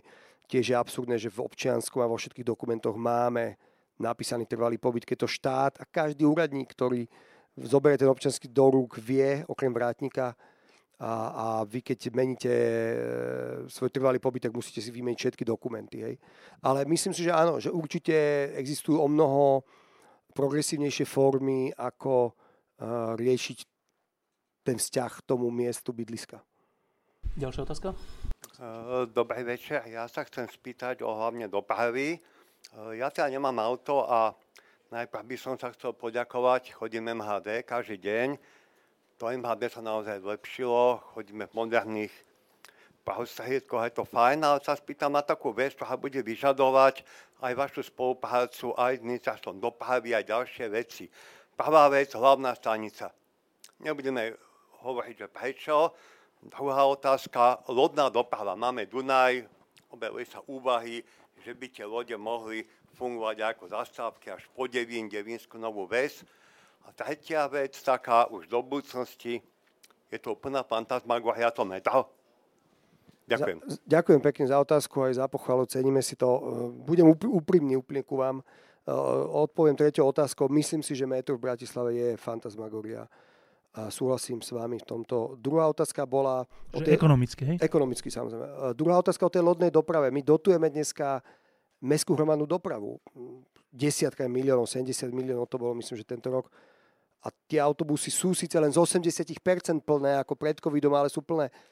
Koľko by sme museli dotovať tú lodnú dopravu, aby mala nejaký zmysel, že má nejakú pravidelnosť a tak ďalej. Je to fantastická vec, že ľudia z Devína alebo zo spodu uh, prídu, prídu loďou do centra. Je, znie to skvelé, ale uh, sú to veci, ktoré aj v Londýne, ktorá má napríklad dobrý, veľkú časť mesta nápojenú na tie kanále, je, je veľmi, veľmi nerentabilná a dotovaná. A tá prvá otázka bola hlavná stanica. Zopakujem to, našťastie som nikdy nesľuboval novú hlavnú stanicu z jedného dôvodu, že je to majetok štátu. My nemáme k tomu čo sa nám podarilo a, som vďačný ministrovi dopravy, že sa do toho pustil s nami. Veľmi sa mi ťažko predtým hľadalo nejaké pochopenie u niekoho iného, že Metropolitný inštitút Bratislava železnice Slovenskej republiky sme podpísali memorandum, ktoré hovorí, že začneme pracovať na súťaži na novú stanicu. Samozrejme, tá Bratislava je taká akože nechcená nevesta tu na Slovensku, takže každý politik sa bojí povedať slovo, že by dal nejaký 1 euro Bratislave navyše oproti Slovensku. Zoberme si iné stanice v iných mestách, sú normálne, že zrekonštruované. Bratislava mm, na kolenách tam chodíme, aby sa do toho pustili. E, čo je skvelé, že začíname robiť podkladové materiály na to, aby sme mohli vypísať architektonickú súťaž raz spolu so štátom a čo je dôležité, že sa nám pevne verím, pres, podarí presvedčiť železnice Slovenskej republiky, aby nám dovolili zrekonštruovať predstaničné námestie, kde je priestor, ktorý je náš, ale je to aj priestor, ktorý je ich a chceme vydláždiť na novo celý ten priestor, ktorý sa nachádza pred hlavnou stanicou. Takisto sme zobrali súkromníkovi to parkovisko, ktoré sa nachádza pred hlavnou stanicou. Robíme to jednoduchšie, ideme meniť postupne celý ten priestor, aby bol o mnoho, o mnoho transparentnejší a príjemnejší na používanie naše oddelenie sociálnych sekcií a sociálnych vecí rieši niekde vzadu na hlavnej stanici nejaký priestor získania od železníc, kde by sa mohli na dennej báze riešiť ľudia bez domova a všetci, čo potrebujú pomoc, aby možno neboli uh, tak uh, vpredu. A proste my na to, ako vieme, na tom veľmi zásadne robíme. Je to hamba v Bratislave, je to problém. Ja keď prídem tiež vlakom od niekiaľ, konkrétne dneska som prišiel vlakom do Bratislavy tiež a, a je, je to šialené, ako to vyzerá. Pevne verím, že raz tu bude vo vysokej politike garnitúra, ktorá povie, áno, hlavné mesto má mať kvalitnú železničnú stanicu. Ďalšia otázka? Nech sa páči. Dobrý večer. Ja by som sa chcel spýtať, keď ste predstavili tie manuály a technické listy na rekonstrukcie ciest, chodníkov a tak ďalej, som sa strašne potešil. Za to vám veľmi ďakujem, je to skvelá vec, nádhera. A v jednoduchosti je krása. Až potom som videl nejaké rekonstrukcie v mestskej časti, v ktorej bývam a som bol zhrozený. A teraz ste mi vlastne aj pomohli na moju otázku, že prečo tí starostovia tých mestských častí nechcú rešpektovať tak úžasnú vec? Počuli ste tú otázku? Že prečo starostovia mestských častí vlastne niektorí nechcú rešpektovať tie manuály, ktoré by mohli byť spoločné a tým by pomohli aj tým mestským častiam? E, ja musím povedať, že máme 17 mestských častí a so 16 spolupracujeme úplne fantasticky a vážim si starostov našich. Máme dobré vzťahy. A niektorí to používajú. Dubravka napríklad veľmi komunikuje s MIBom, ale aj iné, iné mestské časti. A, ale bohužiaľ tá Bratislava urobená tak, že tá autonómia tých mestských častí je pomerne veľmi veľká. A napriek tomu, že oni o tom vedia, každý manuál je posielaný, dokonca ešte pri asfaltovaní to bolo, že nám oni mohli pripomienkovať ten manuál, tak e, proste buď na to nemajú energiu, alebo nepokladajú to tak za dôležité. A ja to budem ďalej aj na nich apelovať, ďalej budeme riešiť, že tá kvalita tej rekonštrukcie je veľmi, veľmi dôležitá. Nech sa páči. Dobrý večer, ja by som sa chcel spýtať v súvislosti s parkovacou politikou, možno trošku intuitívne. Častokrát trávim pracovný čas v Prahe a tam som teda vnímal tú parkovaciu politiku. Ja som teda aj veľký priaznivec a už roky, keď predtým, než to prišlo k nám, som to čakal. Prečo sa nezvažovalo napríklad použitie modrej farby, ktorá je intuitívne pre toho človeka, ktorý je návštevníkom v tom meste taká prirodzená, že je to rezidentská zóna a ďalej čo sa týka tabule, ktorá označuje vlastne rezidentské parkovanie, lebo v súčasnosti to vlastne nie je samostatne stojaca tabula, je to na stĺpe, je to tyrkisovo, e, pardon, zeleno-modré a není tam to veľké PS označenie napríklad hodín. Osobná skúsenosť už asi dvom alebo trom ľuďom som musel vysvetľovať, že stoja v rezidentskej oblasti. Ďakujem. Uh, ďakujem pekne. Neviem úplne presne, my sme sa inšpirovali strašne veľa, aj s Prahou sme sa bavili konkrétne s konkrétnymi ľuďmi, čo máme na starosti. Ja neviem úplne presne, aký dôvod, prečo sme išli do tej farby. Myslím, že to bol estetický dôvod. Uh, o to viac sme investovali do toho, aby bolo každému jasné, že prichádza z zóny, kde je rezidentské parkovanie a myslím si, že dnes je to tak posiate tými tabulami až, až trošku na úkor uh, takej vzdušnosti tej ulice, že keď sa niekto pozrie hore, tak vidí, že je na, na ulici, ktorá je rezidentská. Veľmi, potom ma zastavte, dávam kontakt a ak máte nejakú pripomienku, že je niečo nejasné, budeme veľmi radi, keď nám to dáte vedieť. Toto je živá vec. My aj budeme niektoré veci, zbierame podnety a budeme ich v septembri, za, začneme robiť materiál, ktorý by vylepšoval tie veci. Či napríklad platba SMS-kami, ktorú nemáme alebo mnohé takéto veci aj graficky, či jasne komunikujeme tým ľuďom niektoré veci. Hej, že je to obrovský projekt, jeden, je to jedna z najväčších v podstate revolúcií, ktorá, ktorá zažila naše mesto za posledných 20 rokov. Hej, akože obrovská zmena, obrovská reforma. A, a hm, veľa sme sa naučili v iných mestách, veľa sme odkúkali, ale uh, robíme chyby a my ich budeme opravovať veľmi aktívne. Ďakujem za podnet.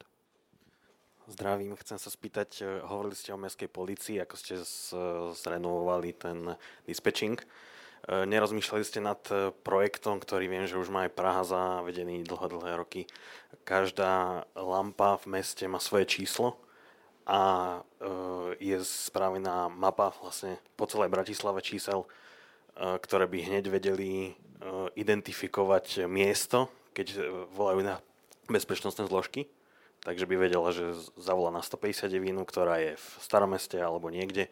Myslím, že strašne malo by sa do toho muselo investovať, osadiť uh, tieto čísla na každú, na každú lampu, naučiť to ľudí, možno spraviť uh, mapu, ale alebo nejakú aplikáciu, skrátka na to pre tie bez, bezpečnostné zložky.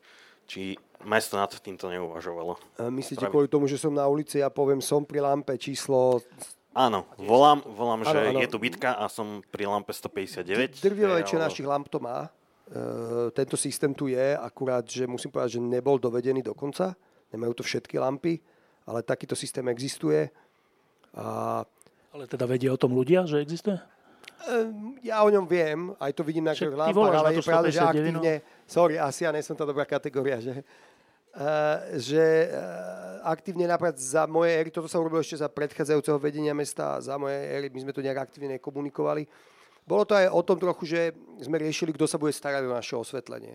Uh, Siemens, uh, Siemensu skončila zmluva už dávno, dávno a my dostávame každý rok pokutu za to, že teda predchádzajúce vedenie, za to, že to nebolo vysúťažené a my sme sa rozhodli, že vlastne urobíme vlastnú spoločnosť. Dneska máme založenú vlastnú mestskú firmu s vlastným obsadením, kde ľudia rie, budú, riešia osvetlenie v Bratislave a budeme to riešiť. Ďakujem za podnet. Keď hovoríš, že to lampy majú, to fakt ma zaujíma taká technická že kde to majú? Kde je to číslo? Nalepený štítok, ešte, ešte s logom Siemensu. A čo je tam je nejaké... Je tam číslo tej lampy, to znamená, že to, to je taká bezpečnostná vec, jedna kvôli oprave, že nefunguje svetlo na lampe 1022, ale jednak, že kde ste a ty povieš, som pri lampe číslo a, policajt by mal vedieť, že kde presne si, nielen ulica, lebo ulica môže To si niekto kilometr. vedeli toto? Nikto to nevedel. Chápeš? Ale.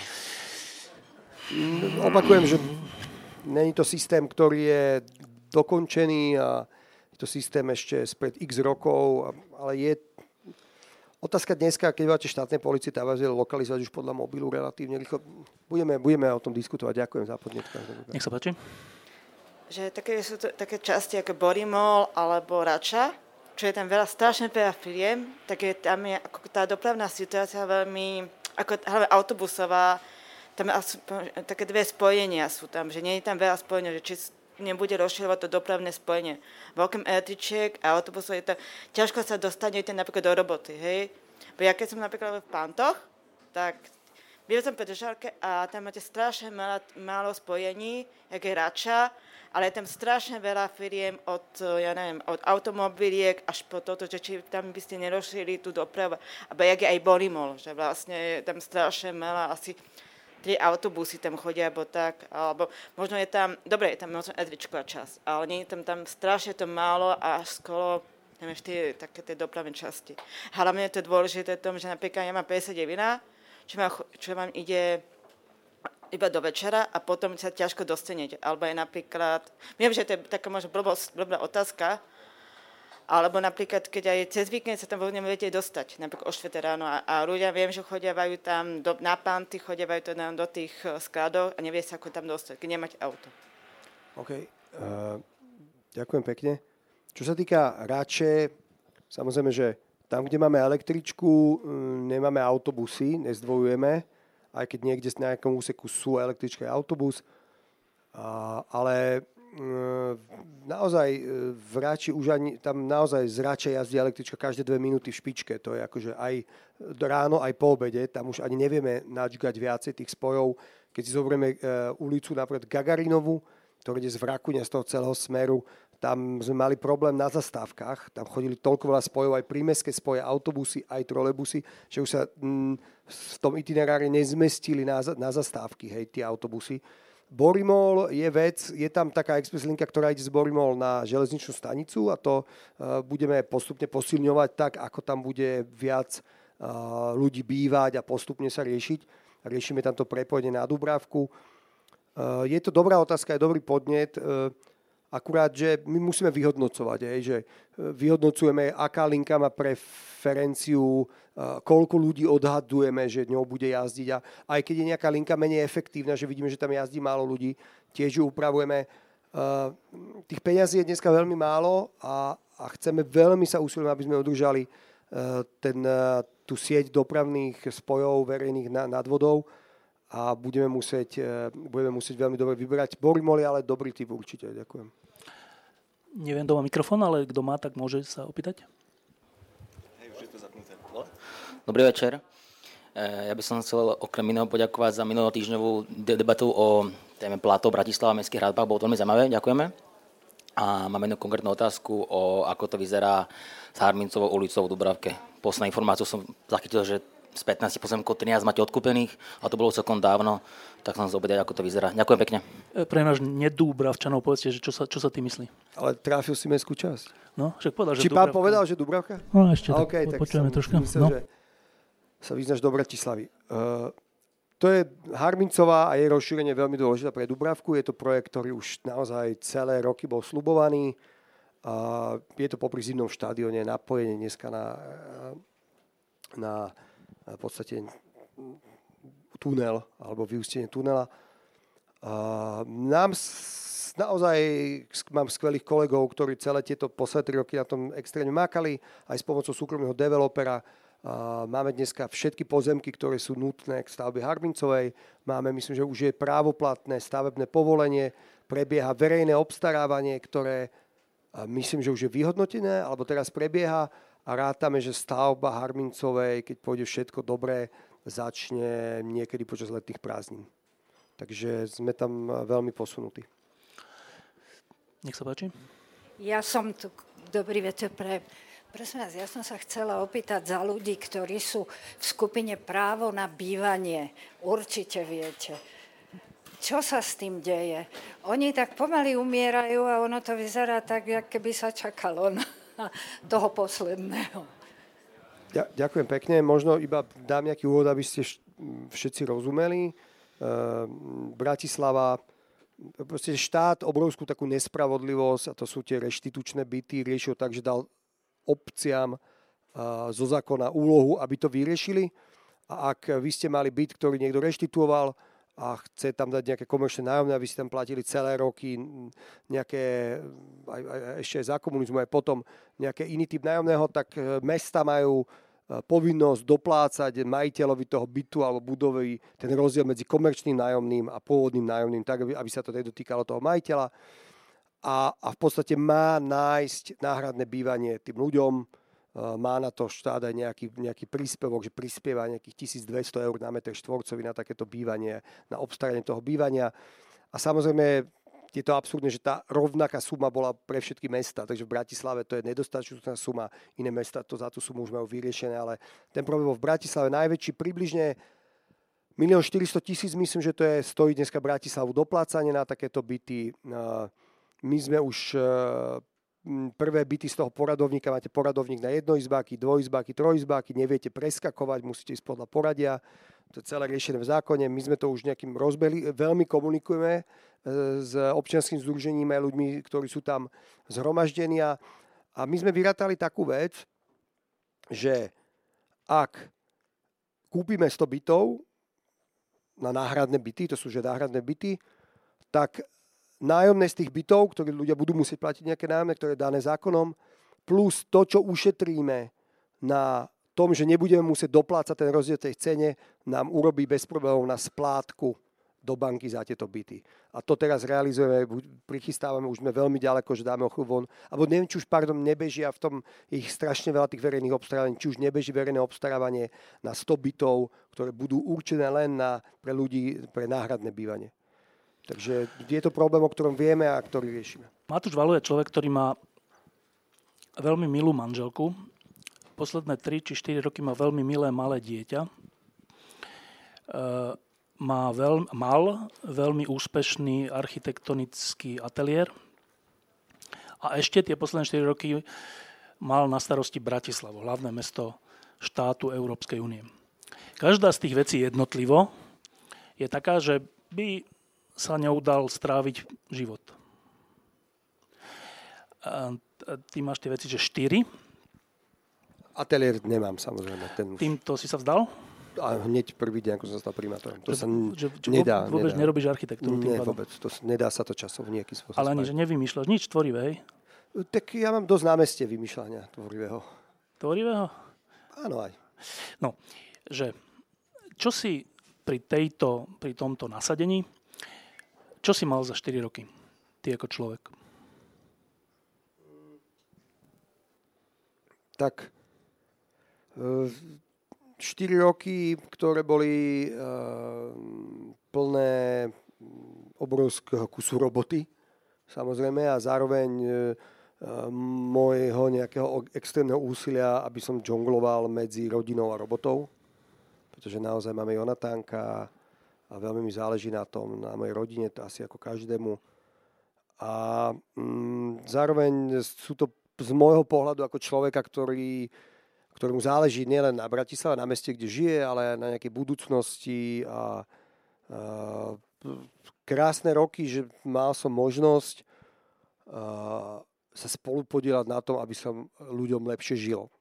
Z niekoho pohľadu sa mi to podarilo, z niekoho pohľadu menej, niekde sme boli úspešní, niekde menej, ale tú možnosť participovať na tom, aby sa ľuďom zlepšoval život, to je úžasná príležitosť a som za ňu veľmi vďačný. E, preto sa to pýtam, lebo navonok nevyzerá, že by si bol nejaký strhaný, že nezošedivel si, myslím. Nemá, nemáš menej vlasov, nemáš vrázky, že navonok sa zdá, že však ten istý Matúš Val. E, vo vnútri si vyčerpaný? Som vyčerpaný. To je proste... Mm, akože poviem otvorene, že plázim sa už k nejakej dovolenke a plázim sa k tým voľbám. A aj vysvetľujem nášmu týmu, že musíme, že keď voľby vyhráme, čo pevne viem, že nám ľudia dajú dôveru na ďalšie 4 roky, tak to neznamená, že skončil nejaký maratón. Jeden skončil a okamžite na druhý deň začína druhý. Takže na druhej strane, tak ako som prvý rok robil extrémne veľa, a teraz stále robím z toho, ako som predtým žil, extrémne veľa, ale snažím sa mať čas na rodinu a na seba, lebo asi nejaký vyhoretý primátor by tu nikomu nebol na nič, si myslím. Mal si také obdobie? Tak to je, keď vám práca veľmi chutí a veľmi máte radi to, čo robíte, tak si musíte dávať pozor veľký na to, aby, aby vás to nepohltilo. Ale myslím, že mal si taký pocit vyhorenia, že už nevládzem, už ma to nebaví, už, už chodím s nechuťou do práce? Uh, tak to je ten môj problém, že ja tú robotu mám rád že niekedy by som uh, také akože zabrzdenie uh, možno potreboval, ale, ale uh, bol som na kurze o vyhorení alebo na prednáškach, takže viem, kedy mi to prichádza, alebo kedy prichádzam do zóny, kedy to začne byť nebezpečné, dám si na to pozor. Za tie 4 roky, však táto diskusia to ukázala, že za 4 roky sa niektoré veci dajú urobiť, ale niektoré sa dajú iba naštartovať a niektoré sa dokonca dajú iba tak akože naplánovať, že možno s nimi začneme že 4 roky sa zdajú v ľudskom živote veľa, ale v primátorskom a takom verejnom živote je to, stra, to strašne utečie, najmä keď sa ešte dejú okrem toho iné veci.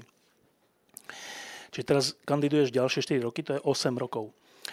Ale sú veci v rozvoji hlavného mesta nejakého štátu, ktoré trvajú ešte viac. Eh, je toto tvoje posledné volebné obdobie? Neviem. Neviem. Je veľa vecí, čo neviem. Toto je jedna z nich. Ale teda tak, že nie si rozhodnutý, aby to, že to bude posledné volebné obdobie. Vôbec na tým neuvažujem. Dá sa za 8 rokov, rokov stihnúť ten sen o Bratislave tak, že odchádzam? To je, to je absolútne správne položená otázka. My sa usilujeme v podstate, a nechcem, aby to znelo namyslenie, ale to, čo je ten hlavná, hlavná vec, je v podstate o kultúrnu zmenu. O zmenu myslení v hlavách a tá trvá na to, aby to človek získal, to je viac 8 rokov a o tu, tá, tá zmena hovorí o tom, že chceme, aby to auto už nebol ten symbol ako kedysi. Aby ten, ten cyklista sa cítil o mnoho bezpečnejšie a, ako kedysi. A, a, a môžeme ísť takto ďalej, aby zbieranie exkrementov popsovi bola úplne normálna vec, o ktorej už nikto nediskutuje. Aby dodržanie nočného kľudu bola proste vec, ktorá je základ nášho spolužitia tu, aby to bolo normálne. A to sú všetko veci, ku ktorým musíme ísť postupne a musíme veľa roboty urobiť nielen vedenie mesta, ale obyvateľia. A, a neviem, či sa to dá za 8 rokov, ale vieme, vieme to mesto výrazne posunúť k lepšiemu za 8 rokov. Som o tom presvedčený. Ak tie voľby vyhráš a budeš ďalšie 4 roky primátorom, tak uh, predpokladám, že máš nejakú predstavu, nejaký sen, nejaký plán Bratislava 2. Uh, e, v roku 2026 budeš spokojný, keď čo? Budem spokojný, keď bude dokončený alebo tesne pred dokončením Cooper Wrestling, keď bude dokončený alebo tesne pred dokončením verejný priestor živého námestia a budem spokojný, keď sa bude jazdiť na bicykli v Bratislave o mnoho jednoduchšie ako dneska. A keď bude o mnoho viac ulic vydlážených ako dnes, keď budú mm, fungovať kvalitne mestské podniky, keď ľudia nebudú musieť riešiť, či niečo v meste funguje alebo nefunguje, zabudnú na to, že to je issue nebudú sa tešiť z toho, že to funguje, lebo to bude normálna vec. Urobíme mesto, ktoré bude to najkvalitnejšie možné pozadie ich životov, a ktoré bude robiť kvalitnú službu, dobrý servis, niekedy ich poteší, ako sú kvety, niekedy... Ale budú pokladať za normálne, že v Sadianka kráľa sú kvalitné vecká, reštaurácia v strede a nie bordel a, a že večer, keď sa stmieva, že je osvetlený ten Sadianka kráľa, taký príklad som povedal. V roku 2026 bude tvoj syn už školák. Vieš? Áno, áno, určite. Matúš Valo, primátor Bratislavy, ďakujem, že si prišiel. Ďakujem pekne, že ste prišli.